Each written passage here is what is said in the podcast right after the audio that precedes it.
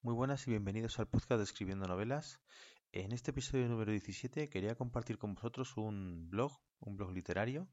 que se llama gabrielaliteraria.com y es de la autora Gabriela Campbell.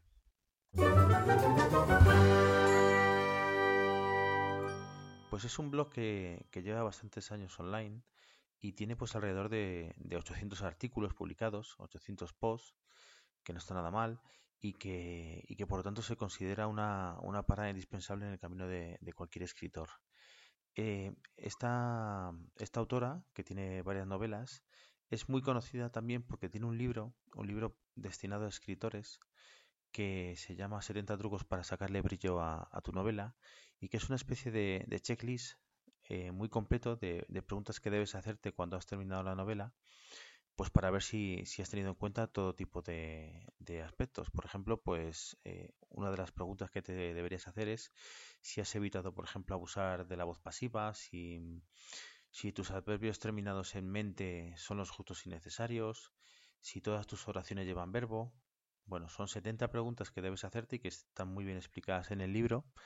y que te debes hacer pues para que, que como dice ella, le puedas sacar brillo a tu novela.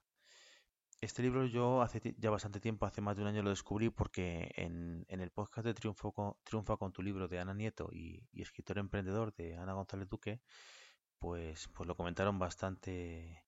bastante bien y, bueno, pues me, convencieron y, desde ese mismo momento pues forma parte de mi, biblioteca digital.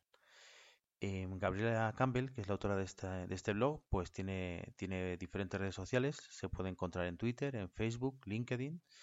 su web, como ya he dicho, es gabrielaliteraria.com y, bueno, y la fuente o el link para poder acceder al, libro de 70 trucos para sacarle brillo, pues lo tenéis en la nota del programa.